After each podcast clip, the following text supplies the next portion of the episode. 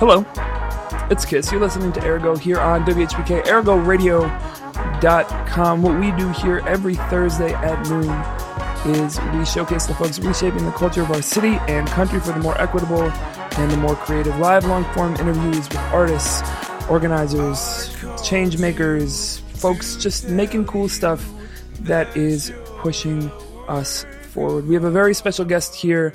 Dame is out of town, as we talked about last week. Right about now, I think Damon's on a ship between the Cayman Islands and Barbados. So if you happen to be between the Cayman Islands and Barbados, give him a wave. Uh, you know, play the live stream a little bit louder. Show him the podcast app, and he'll give you a free all-white outfit. Um, that's that's what we can promise here at Ergo Radio. Um, so it's just me today, Kiss, with a very special guest uh, that we'll get to in a second. But first, some community announcements. Tomorrow night, Um, or actually tomorrow during the day, first and foremost, it's the twenty-seventh at the Humboldt Park Beach is the Chills. It's a beach party put together by the good folks over at Yolo Cali. Shout out to Ergo alum Vanessa Sanchez, who's the director over there. Uh, it's going to be a showcase of some of their art. It's also just going to be a great party uh, from one to five p.m. at the Humboldt Park Beach, fourteen hundred North Sacramento. Also, Friday night is the next edition of the People Say Open Mic over at Trap House Chicago. Shout out to Michonne Ali and all the good folks over there. The feature this month is Apollo Mighty. It's one of my favorite uh, open mics in the city and just a great spot to check out. A clothing store and community space on seventy-fifth and Ashland. On Saturday during the day, and we've been plugging this for a few weeks now, it's a very, very exciting thing that I've been working it feels like a lifetime on, is the third annual Chicago Poetry Block Party. Every year, the Poetry Foundation, in conjunction with Crescendo Literary, that's Ergo alums Nate Marshall and Eve Ewing, put together an incubator for poets who engage with community from across the country. And then we throw a big-ass block party on the Saturday in a different part of the city every year. This year, we're at Austin Town Hall from three p.m. to eight p.m. We have a house band with musical direction by Akenya. Three headliners are Brandon Markell-Holmes, Tasha, and Avery R. Young. Joseph Chilliams, the man, the myth, the legend himself, is our host. Uh, there's going to be a bouncy house, and it's a four in one. Last year, we had a three in one bouncy house. This year, we added a fourth component. I have no idea what that component is, but I just know that it's four parts in one. So if you want to know what that is, you got to come through. No um, games played with this bouncy house. Not a single game. Uh So food trucks, kids activities, writing workshops, open mic, and then a great performance. Come through Austin Town Hall, fifty-six ten West Lake Street on Saturday. And then to go back to tomorrow night, the next edition of All Smiles at the Tonic Room. That's Rich Jones's monthly show. Uh, always a good time. Go through, support that. Um, and then jumping back to today, and this brings us to our guest, um, there is a very special backyard release party for the Needs E P, which I mentioned last week, which is put out by uh, this week's guest, the one, the only person I love most in the world, and my best friend and my brother, mm. uh, Little Bear. So let's, uh, usually we, we have a kind of separate intro, and Damon handles that, and we make some animal noises, but I think since we're a little more low-key today and it's just the two of us, let's just do some very subtle animal noises. We'll just do it like, caw-caw, caw-caw. Oh, that's very subtle. It's a subtle crow. I'm going to do a, I'm gonna do a moo. A moo? Show yeah. it off. Wow. That was a, a subtle and determined moo, though. You, yes. That's a cow that knows what it's doing. It knows what it wants. All right. Before we go too far off the rails, um, what um, we're going to do here, we're talking with, as I mentioned, my brother, uh, who just put out a project under the name Little Bear. The project is called Needs. Uh, we're here all week doing press and promo, and they're performing at the Chicago Poetry Block Party as well on mm-hmm. Saturday as part of the house band on trombone. Uh, and we're doing a listening party, like I said, today in Logan Square. We'll get into all the like radio, radio promo. But first off, the way we start every show, yes. in this time, in this moment, in this season, how is the world treating you, and how are you treating the world? Uh, yo, so the the world has been blessing me. I really, in this moment, ooh, I just feel overwhelmed by the blessings. I mean, coming here for this week has been affirming, incredibly affirming as to why I do this, and inspiring in terms of seeing other performers, seeing friends of mine just show me love. The world has been treating me very well. I'm happy to be in this room right now, speaking these words into this microphone. Um, the way I've treated the world I don't know. I've given a lot the past couple weeks to the mm-hmm. world, and I'm taking a little bit right now, and mm-hmm. it's a balance. So I think um, I put I put something in the world, and that's a big thing.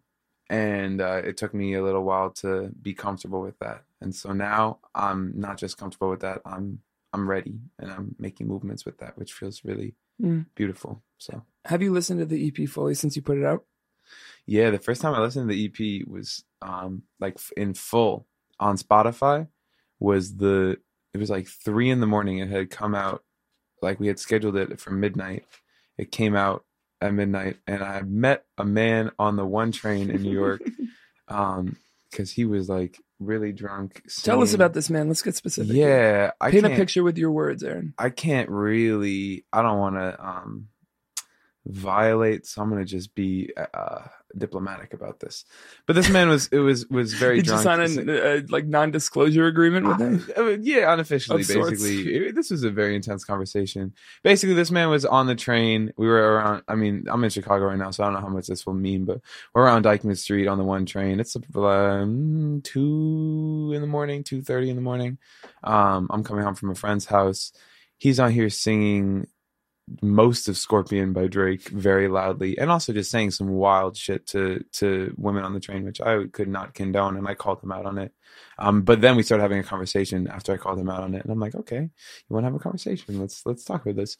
And then we ended up. He turns out he lives right across the highway from me, so we ended up like taking the bus home, and then I rolled a joint on the bus, which was an interesting experience. And then we sat in this dugout at like three in the morning, um, and he was like, oh, you just put an album out? I'm like, yeah, I guess it's out right now. And so the first time I listened to it was in this baseball dugout in a park by my house at three in the morning with this man.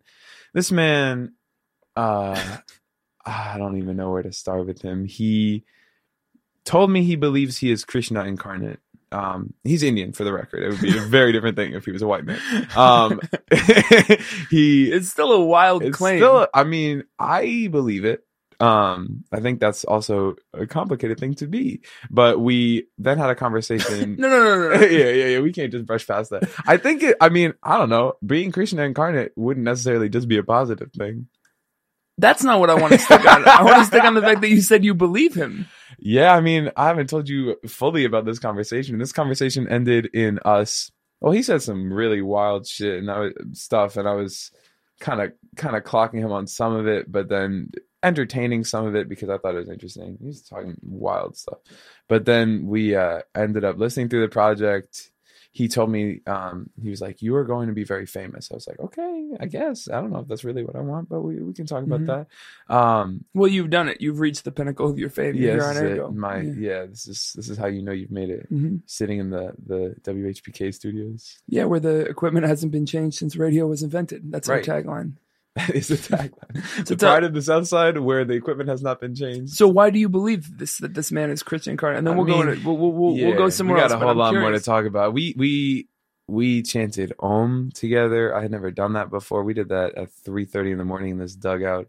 We I ended up blowing a conch shell um, at one point.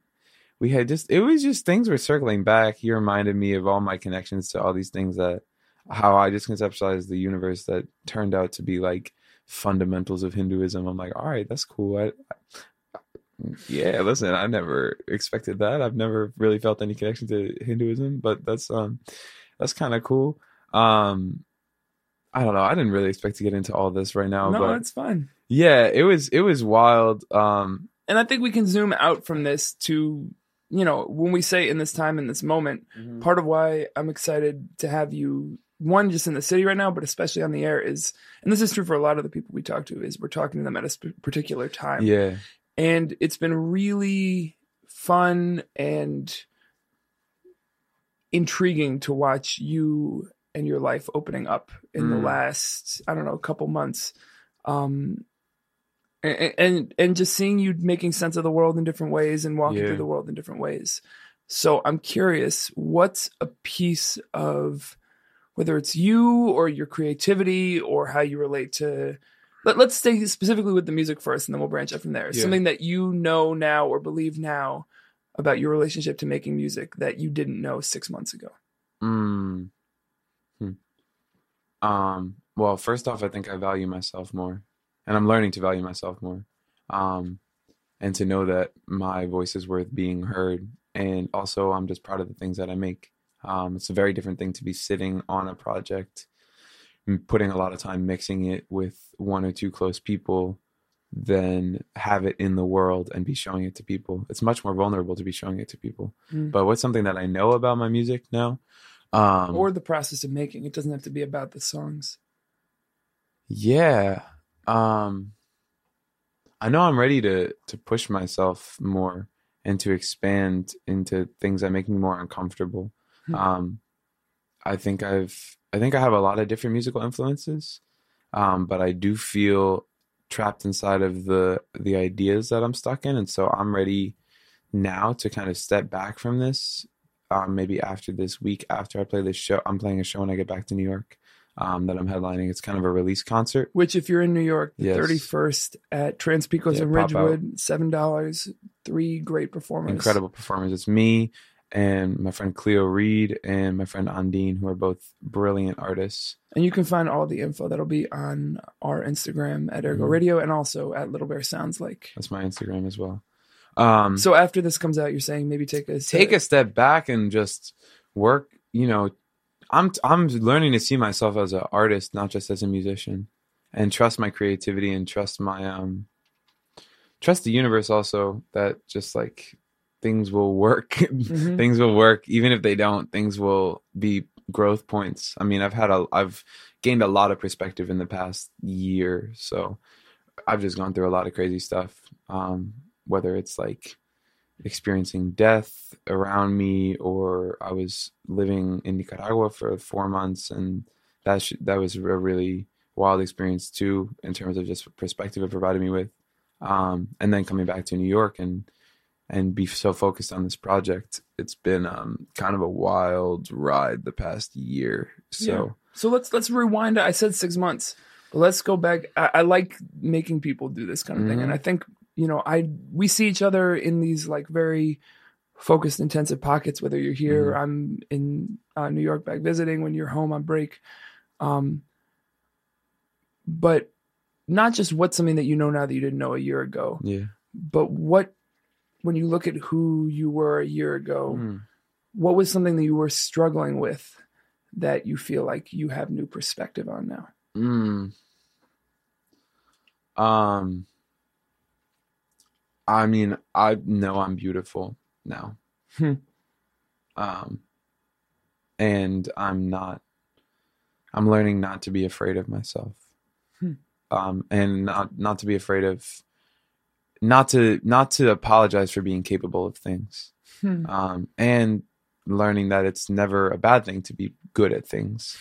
Um, obviously the way that you balance that in, in, in being good at things, are you making it impossible for other people to be good at things? That's that's never the goal. I mean, for me, um, it's all about, you know, enabling other people to thrive as well. Um, mm-hmm. But yeah, I mean, I guess I guess that's a big part of it. Is yeah. I just feel much more connected to myself and much more like, I don't know, um, able to kind of create a vision of myself and and move towards that. And live more intentionally rather than just like floating with it. Um, and reacting. Yeah, exactly. At you, yeah. I also learned, this is, I learned this from, um, from our grandma last summer, but, and I think I talked with you about this, but just learning to move with the world instead of against it. So, um, I don't know. I was on the, I was at the beach with her last summer. Um, and, um, Daniel knows this, but just, she's amazing. She's eighty-three years old and she'll shout swim a mile and a half. Yeah. Shout out Graham. Shout out Eve. Um, she'll swim a mile and a half in the ocean, which is damn near impossible for anybody. Um, but she's eighty-three. And so last summer I was there with her and she was just swimming and I was trying to swim with her and I couldn't keep up because I kept trying to go really fast and then exhausting myself. And she was like, no, you just got to breathe. Move slowly and like, she, I don't even think she said any of this verbally, but she said it to me. Um, just breathe and move, move with the waves and just trust that they'll carry you, because if you're trying to fight them, then they'll crash on top of you. But if you're just like breathing and moving at the pace where you don't expend your energy, you were just moving with the world, it'll just come under you and lift you up and carry you.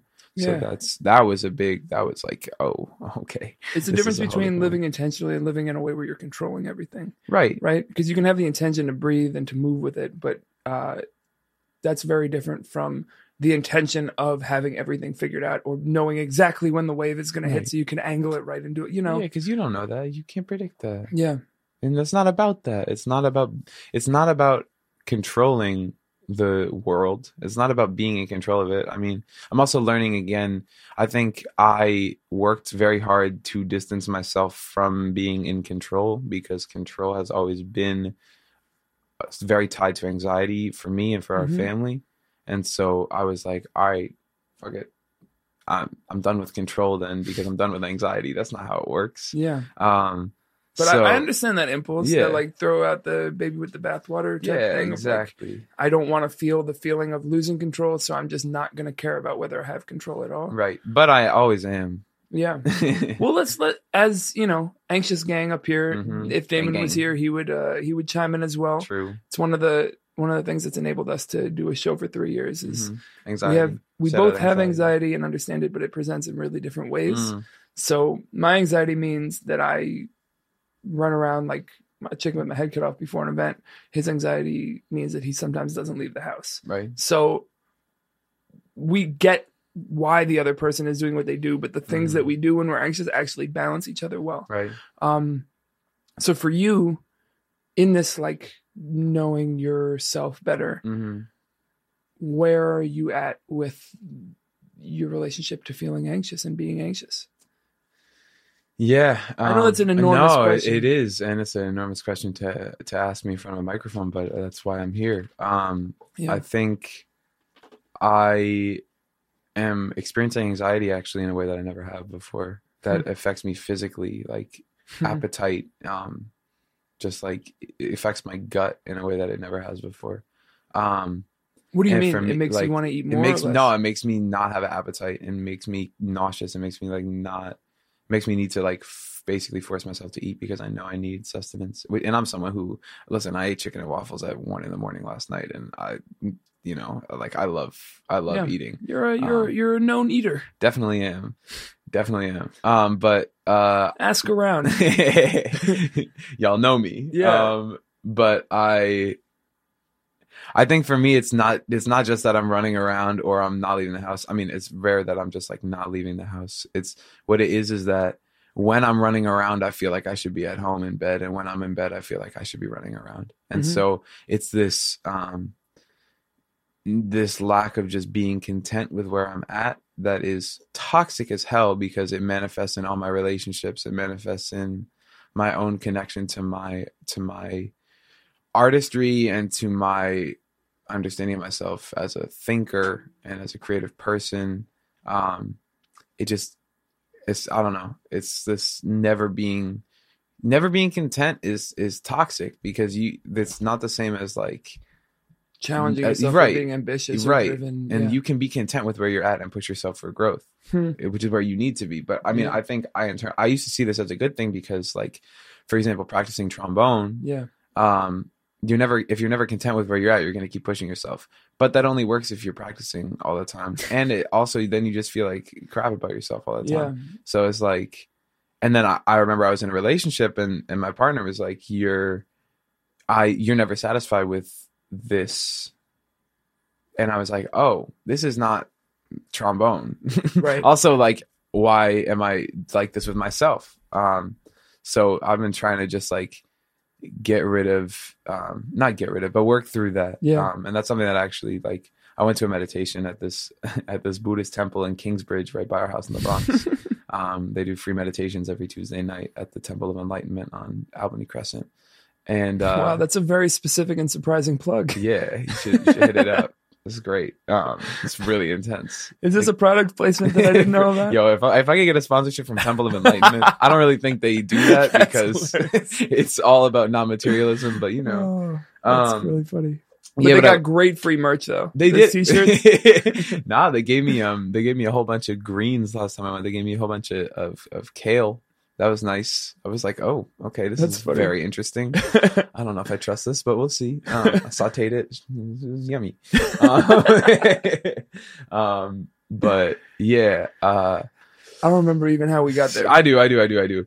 Uh, it was talking about this, uh, and I'm not like a consistently practicing Buddhist, um, but I do meditate and I do work different things into my, just my practice of understanding the universe. Um, and, and the thing that they happen to be talking about, and I hadn't gone in months, the thing they happen to be talking about was this idea of like, well, this, this idea of metta of like, um, may all sentient beings be happy. May all sentient beings be healthy. May all sentient beings be safe. And may all sentient beings be free of suffering. This was the week that um, that the like all of the um, families have been separated, and mm. then it was like the day after, overnight, like four hundred fifty kids had been flown into New York to be put into oh, like to put put into foster centers and shelters and stuff. So I like the free, the safe, and the free of suffering thing. I was like, yeah. damn. But then we started talking about what suffering was, and this is mostly a, a silent meditation. But the last like fifteen minutes is like a kind of like a Q and A. Um, which is funny. It's like a talk back. So what did you hear that you yeah, have any questions yeah. about? You can't have a talk back without a talk. Yeah. I just, I went to this, I went to this show, um, a couple of weeks ago with my grandma at this theater. She likes, she likes a theater.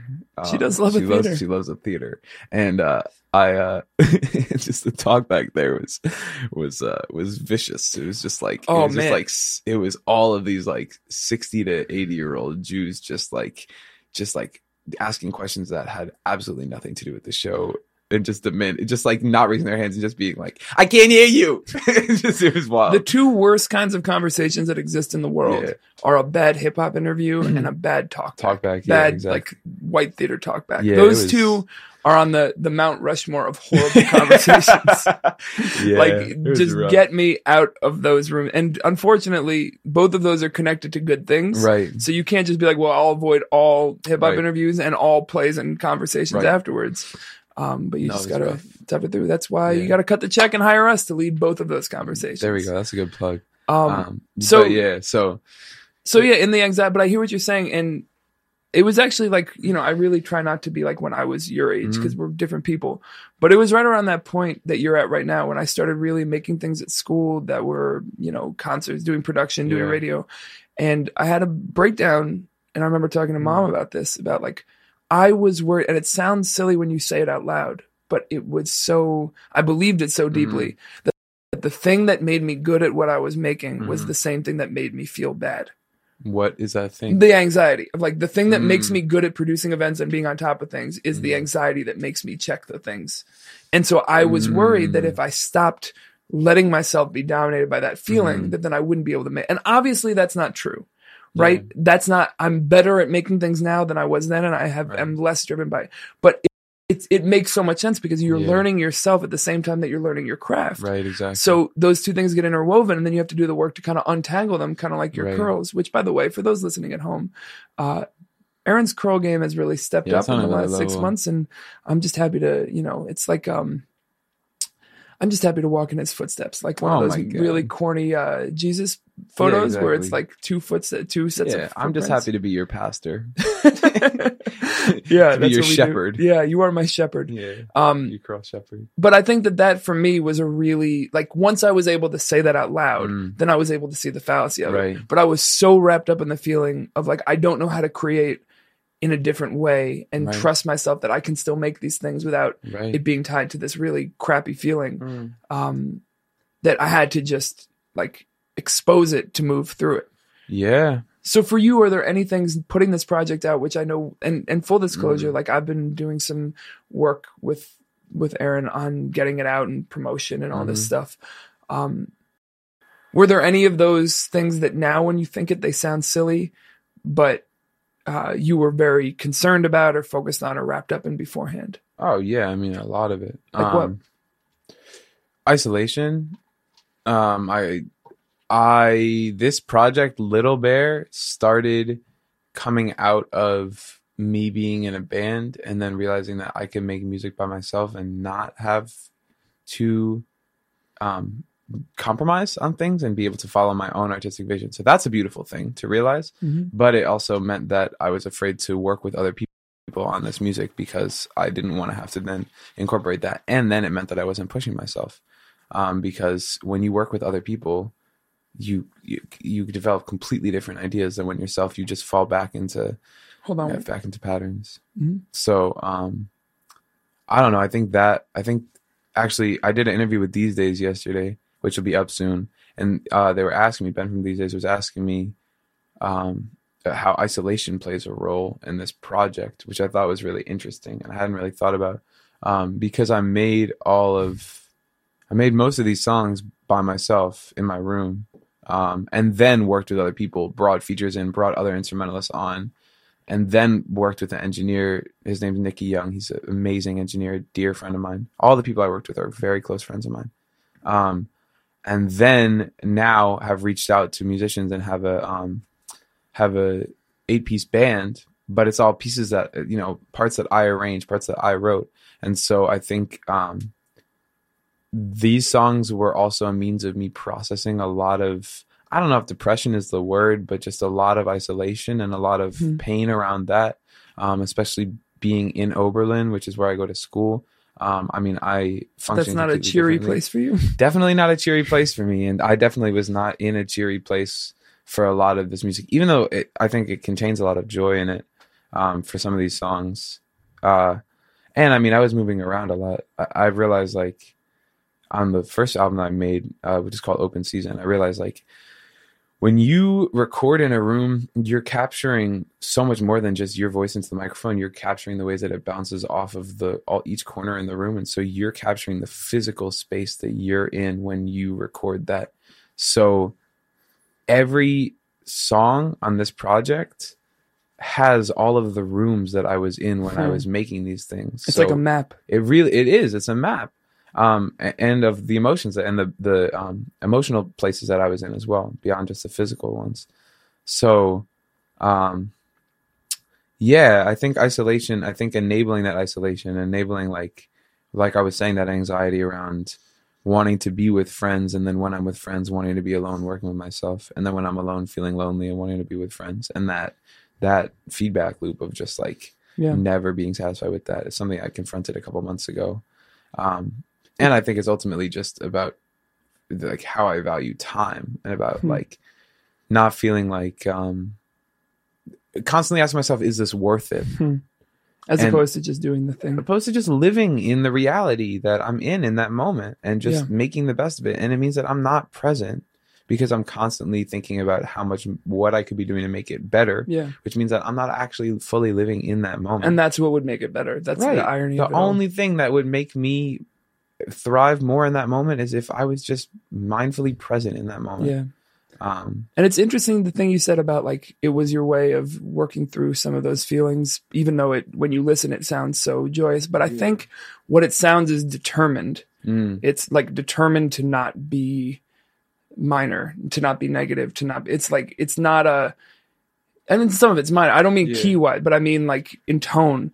Mm. Uh, And when I think, you know, I've heard all the different versions of this or many yeah. of the different versions along the way and all the things that were added at the end. Um, for instance, if you were listening up top, we played uh, private parts of the, the vocals on the last piece yeah. of that, or everything that was added at the end is the like, but I'm okay. I'm mm. wonderful. I'm happy. yeah, but- I'm, or not even I'm happy. I'm beautiful. I right. like, and it, it doesn't sound like a like, and now it's, I'm done. But it, you can hear that this was done when you got to the point where you could say that into a microphone, mm. you're beautiful. And you couldn't have put those vocals down before, or at least you could have, but you didn't. Nah, I couldn't have. You're right, though. I didn't write them until a week before I was done mixing the album. Right. Private Parts. That's really, that's an amazing point. Um, I guess that is a, a cool way to know that I'm done with the piece is when I can say, and I'm beautiful, not but. It's not, but I'm beautiful. Right. It's, and I'm beautiful. It's you, all this is true, and I'm beautiful. When you can say the thing that you were like afraid to say in right. all the other lyrics. Um, that being said, I was reading, I was looking back on it, on my notebook and reading a lot of the things I was processing maybe in like February, March, and like all of them I'm talking about hard shit. And then the last two lines, I'm like, uh, but I'll go outside and I'll see the sun yeah, and I'll be yeah, fine. And yeah. it's like, I don't know how to let myself live in the fact that, oh no, nah, this is just a hard moment.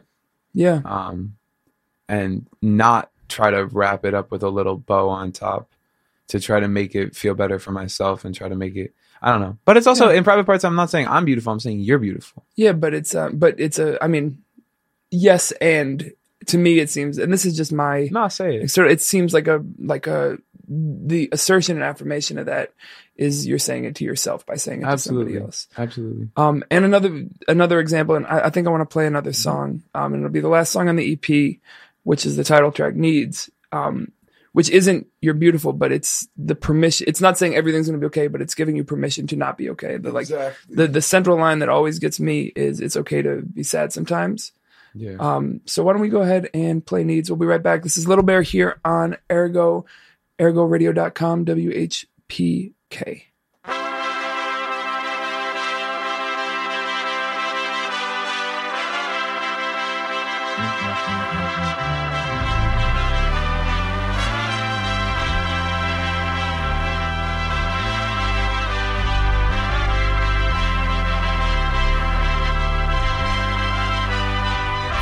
My needs to sleep, to breathe, to eat, to pee, to see my dreams, to hold my hand while we cross the street, to sell my brand on the silver screen, to scream my name from the precipice, to greet your presence with reverence, to meet my friends for the rest of this, to cross this box off of my list.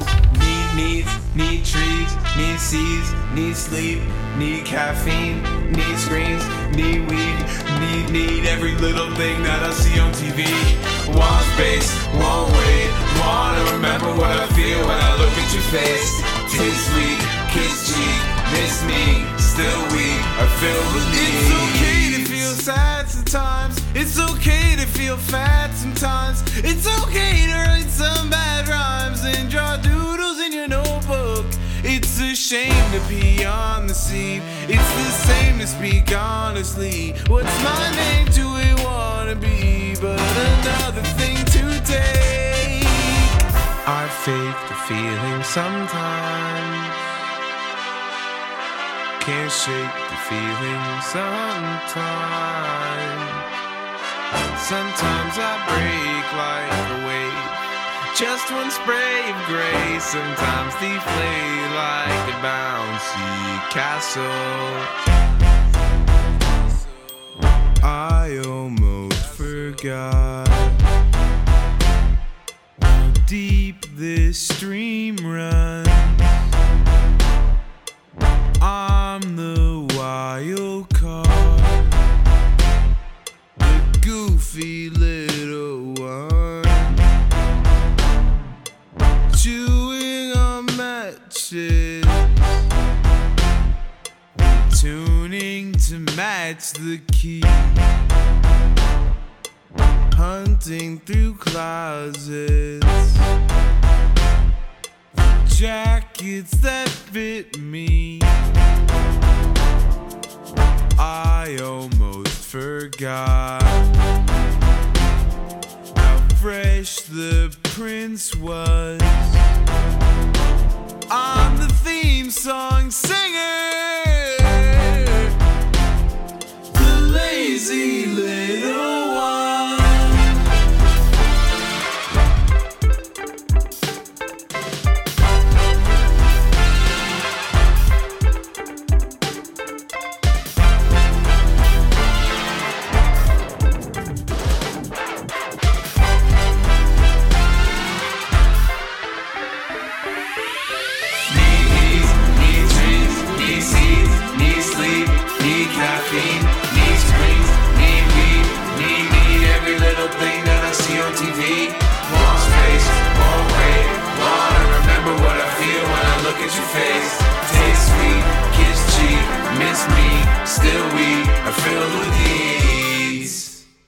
Little Bear's Needs here on ergo radio dot com, W H P K eighty eight point five. This is Kiss. We're talking with the artist themselves, Little Bear, also True. Known as my brother, Aaron Kisslinger. And uh, One, just to take a quick time out. This is real fun. Yeah, I'm having a great time. And you're getting to see Interviewer Me. This is the third. We're not going to talk about the specifics of all of them. This is the third time we've tried to make a podcast together. Oh, my God. We won't get into that much. The first time we were, the plan was, this was maybe five, six years ago. We're going to listen to a complete album and just talk over it, which yes, from an audio standpoint is not a great idea. Second one was called Person, Place, or Thing. Yeah. Which was, it was just a cute idea. It was just, a real cute idea that no one would want to listen to. Also, I just didn't know how to do it. We also like had to do half of it in the sunshine in a room. It was to, so warm. Microphones. We were just sweating. It was really hot. There you was can, a vacuum going on in the background. You can tell who I love most by who I've been determined to make a podcast with. True. Uh, that does, I don't think that logic checks out. I've never tried to make one with mom or dad, and I love them much. Yeah, but but I made one made a podcast Graham with Graham and Grams. Exactly. Yeah. So we, you mentioned before that you spent the last uh, that you had spent some time in Nicaragua. Yeah. Um, kind of before you came back and jumped fully into. Yeah. E P promotion and runaround mode. Uh, obviously, there was a lot of experiences that happened in those four months that I've heard stories and stories and stories of. Um, so I'm wondering, like now, maybe a month or so after you got back, uh, are there any moments or experiences from that trip that you didn't realize how impactful they were going to be, but they've kept kind of coming back up for you, or just really goofy ass shit that you saw? Uh. I don't know, man. That's I need a more specific prompt than that because I just have so many. Um, All right, so let's start with the easy one. Why don't yeah. you tell the story of uh, of the fire dance? Oh no, that's Please the hardest. No. That's the hardest one. Oh my Please, God, this is oh, this okay. needs to happen. The people need to know this. Okay, I Folks, don't know. I feel, I feel whew, okay. I got shit. I need a second to prepare myself. All right, so um, so just to give a little backstory, I was there. Full disclosure on a study abroad program. Thank you for fully disclosing. I just wanted to fully disclose that. Like, it wasn't like I just moved there. I was there on a study abroad program, um, which there's not, I mean, it was an amazing opportunity. Not that there's anything wrong with that. Some of my best friends do study abroad. I just, um, uh, yeah, so, but it was, it was really interesting. I was there with a group of eighteen other students from the States who were all from different places um, and go to different universities. And so we were all, We were living in the capital in Managua, and then we went to different places. And then the last um, three weeks, we each had an independent study project that got cut off early because um, there was this political insurrection that's still going on. It's been really horrible. Yeah, for um, those who don't know, let's briefly yeah. just describe what's been happening for the last five weeks or so yeah. in Nicaragua. Um, starting April eighteenth, um, there was a series of protests against the government. It started because... Um, Ortega, who's um, the kind of dubbed himself the president for life, uh, but is basically a dictator. He changed the constitution to make it he could just be there indefinitely, and then his wife became the um, the vice president. Um, so he basically, which just doesn't a, seem like a good idea in any nah, context. I, just, I couldn't even for the people, imagine. But also just for a he marriage. Also like he also like he also like oh, he def he also sexually assaulted his wife's daughter for twenty years, and then when she raised that and tried to charge him with it, she was exiled from the country. And he took power again later. So, so it's some wild... Gotta be honest, shit. Sounds like a great guy. Great guy. Yeah, real just a gem. Up. A mensch. A mensch, yes. Definitely a mensch. So what was happening... Okay, anyway, so yeah. So there was this there was this forest fire on indigenous territory that is um, unclear how it started. Basic, and it's territory that they had been wanting to... This is called Indio Maíz. It's a, um, it's a reserve, um, nature reserve. And uh, they had been... wanting to kind of clear out this land anyway because they're trying to build a canal through there. So instead of taking aid from the Costa Rican government to put this fire out, Ortega um, basically just said no. Costa Rica was like, we have helicopters, we have gallons and gallons of water, we got you right here, right now. And he was like, no. So then there were all these protests around that. Um, and then a bunch of people just showed, like counter-protesters showed up and, and beat up a bunch of protesters.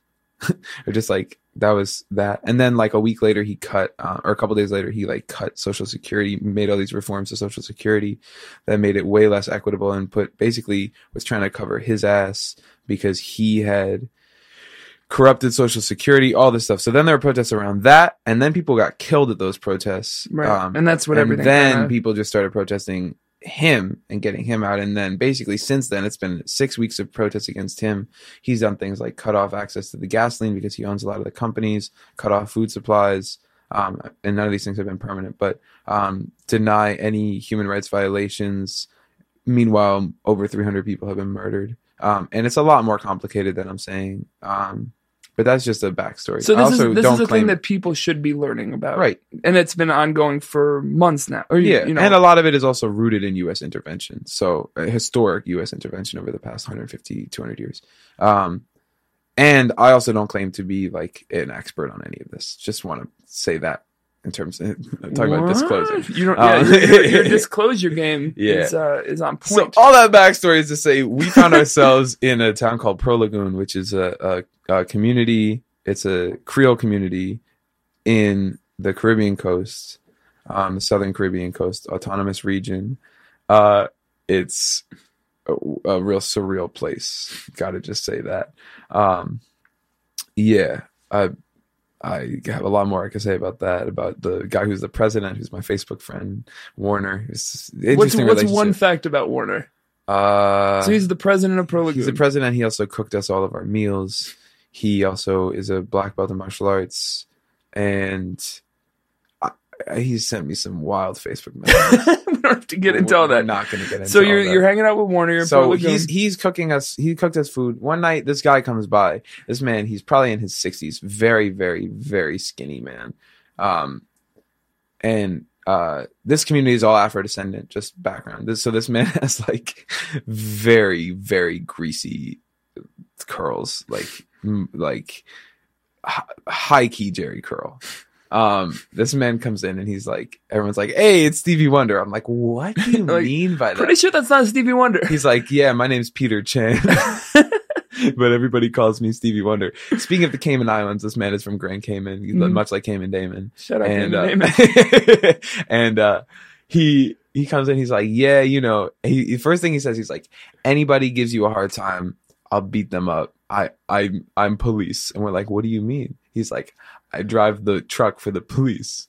This man is blind. Hence the nickname Stevie, Stevie Wonder. Wonder. That's why they call him Stevie Wonder, is because he's blind. The way he went blind is by doing a fire dance, which no one described what that was. I assumed it would be some sort of fire twirling. He's like, I'll come back. I'll give you a little show. We're like, okay, Stevie. He's like, I'm serious. Anyone lays a hand on you, like they're done. I'm like, okay, no one's laying a hand on us, but thank you.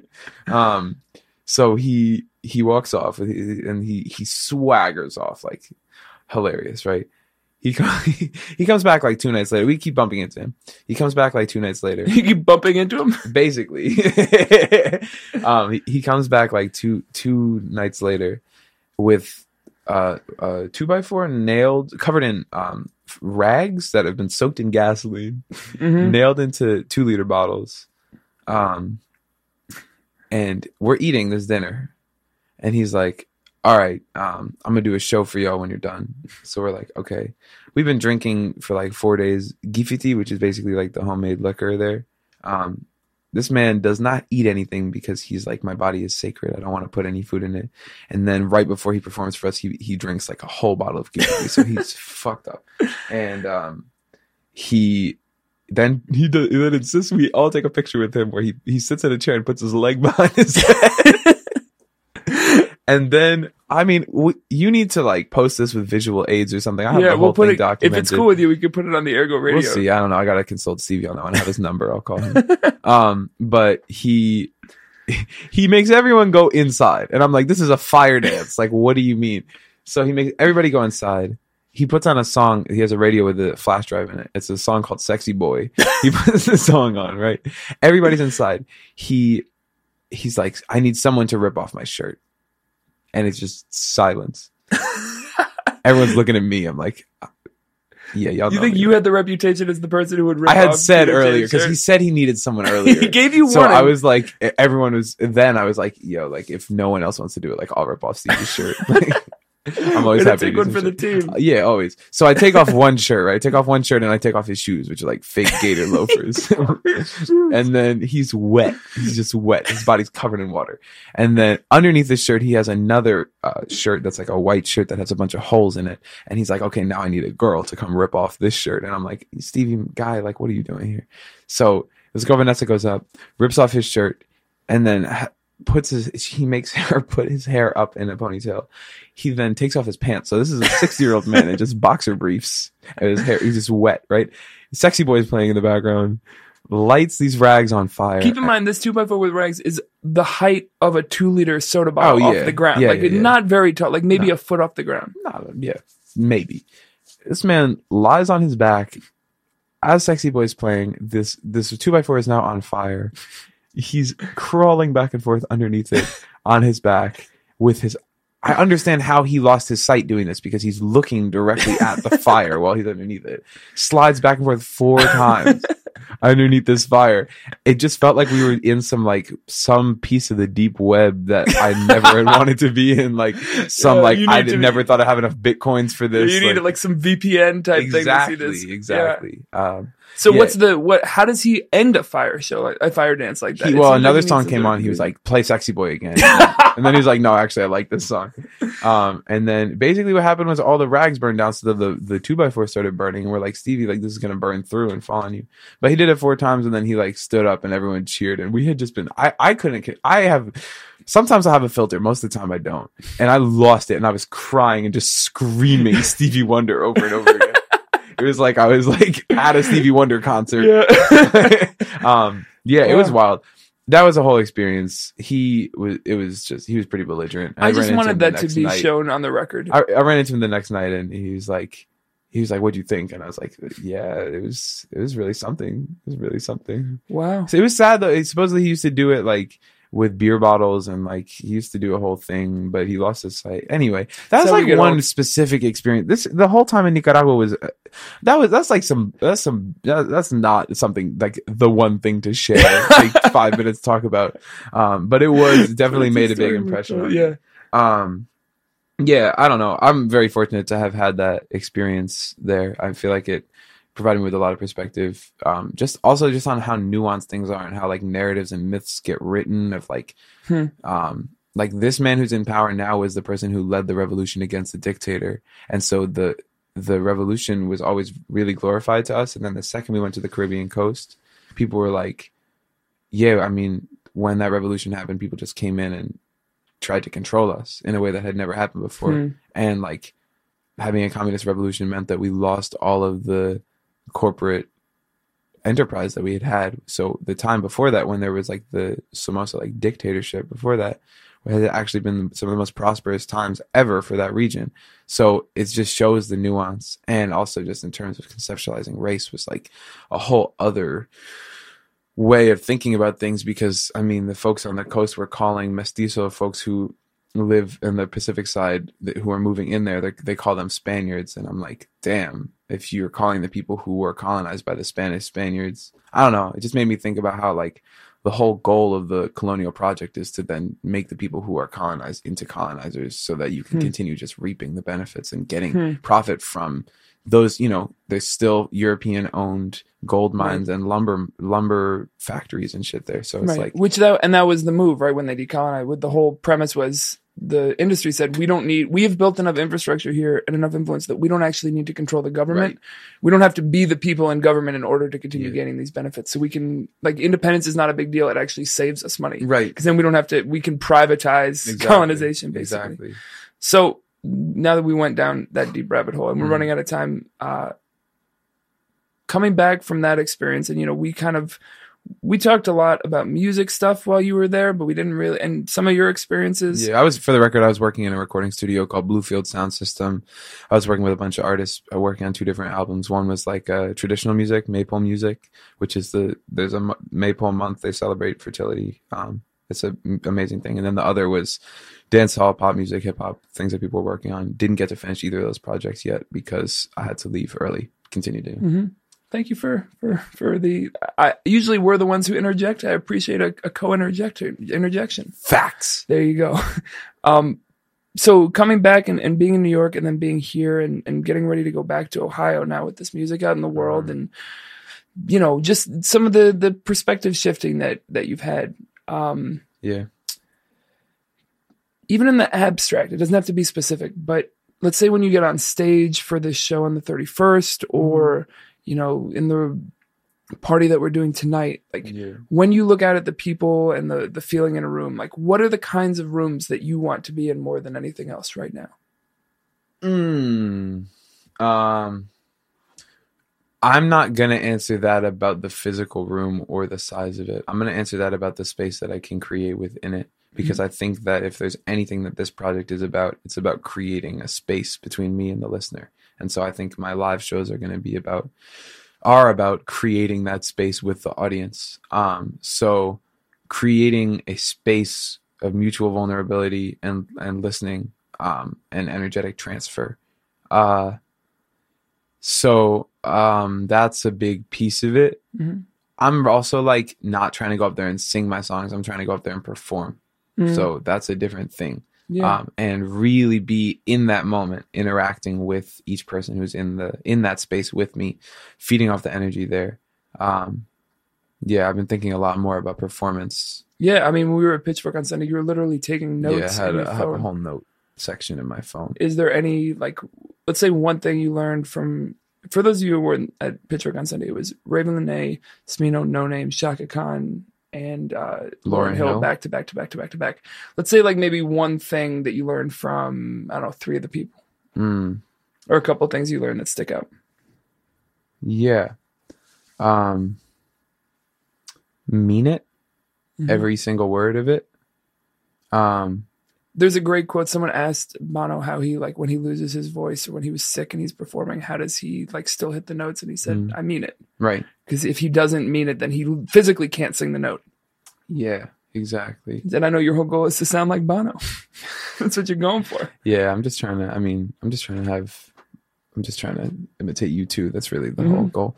Um, yeah, I think that's, that's a big piece of it, is meaning it. Um, Also, just like not being afraid to put my whole self into something, which I think is a big piece of meaning it, and to take my time and really be there. Mm-hmm. Um, I think also just band leading. I mean, back to the control thing. I don't think I got to finish that thought. Yeah. Is like I was so afraid of control that I let things get out of control and didn't see the power that I have as mm-hmm. someone who knows how to control things and how to conduct energy.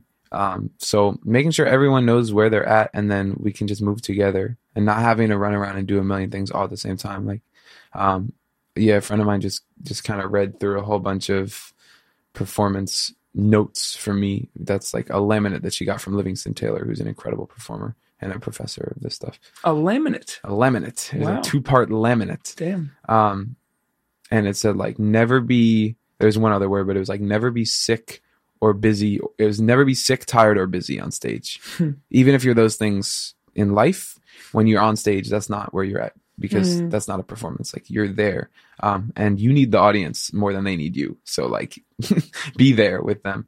Um, I think that's a big piece it's of it. Really good advice. It's really, really, really, all these, it was crazy wisdom.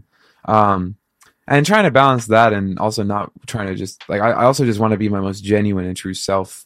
Um, yeah. So I think I want to create that space and create that space where people feel vulnerable and feel inspired. Um, Why do you like vulnerability?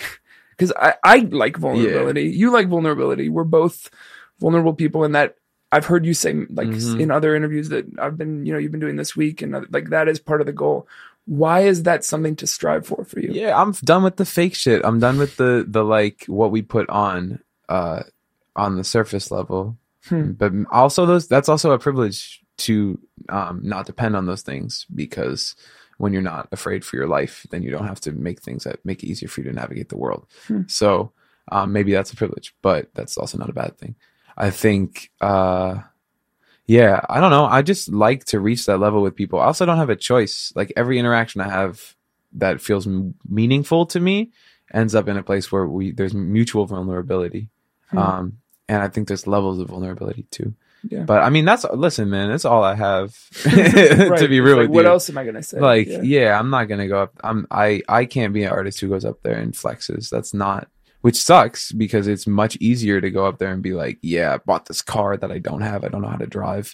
I bought, I bought this watch that I don't have. I just use my phone. Like, I'm not going to just, you know, try to jack that I'm anything other than what I am. So I'm just going to be raw and vulnerable about who I am. And uh I, that's that's all I got. Yeah. Um and then musically too, but still, you know, there's this I just this interview was published with Hooligan today. It's like vulnerability, this is something that I was talking with my dad about, what right when I got back is like, um, Shout there's nothing vulnerable pops. Exactly. There's nothing um, weak about being vulnerable, and being weak doesn't help anybody ever. Hmm. Um, s- strength and vulnerability, more than anything, are synonyms. Hmm. Um, and like there, it is never a good thing to be weak. And sometimes you don't have a choice. Sometimes you're feeling weak, and that's okay too. You got to honor that. But it doesn't but help the world. It doesn't help the world to make yourself weak or to enable your weakness. Um, and I, I don't say strength as in force. I right. say strength as in just like spirit. Or force that isn't violent for it. Like you right. can be forceful in a way that isn't negative too. Yeah. You know, yeah. That's something David and I talk about a lot is, you know, in all of our talk about mas- masculinity is like coming with a definition of force that is not violent. Like right. being forceful, being like rooted, being in yourself can be a good thing. Right. Um, And I mean, and, this and there's other mo- versions of strength too. And there's other versions of being a person. I mean, that's part of the reason why yeah. I've shied away from masculinity. I mean, shied away from identifying as a man is also just trying to redefine what it means to be a human being outside of those things, um, which is a complicated thing. But, you know, it's part of why I do identify as non-binary is like you, you need to be able to define these things for yourself and in your life in a way that feel good. So like, that's something that provides me with freedom. And mm. I, I really, that's what I want is I, I want to feel free. And right. I want everybody to be, to create a space where everybody feels free and mm. not in a way where like, I'm trying to cater to people. Like, are you feeling free? Are yeah, you calm? Yeah. Cause that's not right. uh, real, but like just a space where like people can breathe, people can feel, um, even when they're uncomfortable, feel free. Um, yeah. Where have you felt free recently? Um, I don't know. I jumped in the lake yesterday. Hmm. That was, that felt pretty free. Shout out to the dog beach. True. Nasty wow. ass water, yeah. but I really did free, that. Free coli right there. Free coli. Um, yeah. yeah. So, I think that's, that's one spot on rooftops. I feel free. Hmm. Um, and practicing the other day, I felt pretty free. Writing. Yeah. Before we get out of here, I have to ask the question that I know Damon would ask mm. um, because it's the question that I asked when he had his sibling on. Mm. Um, just are there any particular stories that you feel the world needs to know about me? Daniel sat on my head. I knew you were going to say this. So multiple times. Hmm. Okay. That's Elab- just one. El- elaborate. No, nah, I can't. Like Daniel was spo- like Daniel was frustrated with me because I would annoy the shit out of him because it was fun. and I'm glad I'm you're taking responsibility for him. Your piece too. Yeah. And he sat on my head multiple times. And as a result, I put my head in the freezer, which doesn't really seem to make a whole lot of sense to me now, but it made perfect sense then. But that's one. Um, yeah. And Daniel then, taught yeah. me what sex was. I did? In the backseat of our car. I was five years old. I don't remember this at all. I do. You you were like, yo, check this out. I think you had just learned. You were like ten and a half, eleven. And you were like, this is wild. No, and someone had told, told me about it before. There was a, you were So you were the... I was the plug. The oh, yeah. man. Yeah. And you continued to be the plug, just like music, like, hey, I got some cool shit for y'all to check out. That's what I, I mean, yeah. The way that, so someone explained it to me, and then I told the kid, this was in like, I think kindergarten or first grade. So it's probably around the same age that you were when I told you. And yeah. the, I can't remember the name of the boy who I told, but I explained it. And he looked at me like very quizzically, and then he was just like, so they trade underwear. I was like, I think you missed something completely, sir. Yeah. It's like just there was a breakdown in our communication. Transfer somewhere. Of underwear. Yeah. That's all yeah. it is. So before we get out of here, we have the two most important parts. Mm-hmm. I, you know, I can never do this as well as Damon does, but we we know up here who we need to hold accountable more than anybody else, and it's a sect of the world that has run amok.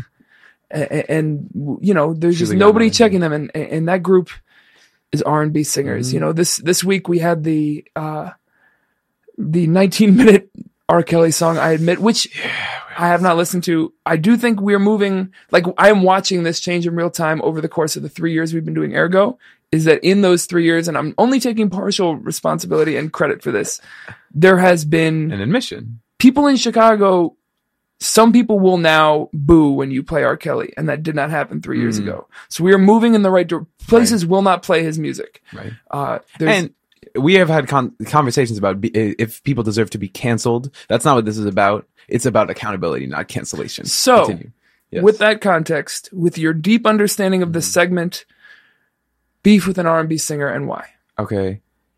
Obviously, there's the classics. Obviously, R. Kelly goes without saying. Chris Brown goes without any saying. I I boo when people play Chris Brown and people are like, but he has bops. And I'm like, that doesn't... I don't care. I don't care. Mm-hmm. I'm going to go ahead Genghis and say Drake. Brown had bops, too. He yeah. Sorry. yeah. I'm going to go ahead and say Drake. Okay. Ela- care to elaborate? I just am fucking annoyed with hearing the same three songs. The same the same song in three different versions on the radio. It's purely out of envy, to be honest with you. Wow, that's a big admission. Because you've, you've I, I listen, Daniel, I admit. And then lastly, before we get out of here, I know we're running a little long. Um, you don't have to if you don't want to. Mm-hmm. If you wanted to share anything a cappella, just a little, show show people the voice. Also, remember, Thursday night, that's tonight, there's a backyard release party for the Needs E P, twenty forty-nine North Kedzie. We're going to have all kinds of food and bev. Squeak from Pivot is DJing. It's going to be a great time. So would you care to take us out? You can also follow uh, Aaron at Little Bear Sounds Like on everything, little bear sounds like dot com. Stream the project everywhere. Yeah, I'll do um, the verse from home, which right. is kind of the second last piece of this album. So, cool. My brain becomes the boss of me, tainted by pornography. There's too many people at, there's too many people at this party. I go quiet when my friends walk in. I don't know why I pretend to be like them. In a dark place where we all grown when the lights come on. I scared myself to death by singing along to Michael Jackson songs and rattling bog and rattling all the cages in my memory. My age will stay my frenemy. My brain becomes a better me, so able-willed, so readily. I swept up all the cigarettes. I dreamt of all the clitorises I've seen on the internet. My ego can get bigger yet. My window can be open more. My ceiling fan's not spinning yet. The heat's not in the weather report. I dream of you and how you turn bodegas into corner stores. I scream at you, but all you hear is reasoning for better war. I try to tell you what I mean, how I'm afraid that you are me, that if I stay, you'll grow to be something unfamiliar with garbage on the radio where barrios get ritzier, de Blasio makes shittier, changes to a city where the lit keep getting littier. I don't know if I'll still be here in twenty years, but I think it'll still be home. Thanks for having me. Thank you for being here. We'll be back next week with another conversation showcasing and celebrating folks reshaping our culture. All love. love to the people. Oh, that's where Damon's supposed to say peace, but he's not here. All right. Peace. On my knees, in front of all my needs and everything that used to bother me, I'll probably go back out in the streets with my property and my whack apologies. Look at me, I'm just the thing you thought I was. I thought I was. Look at me, I'm nothing like you thought I was. You thought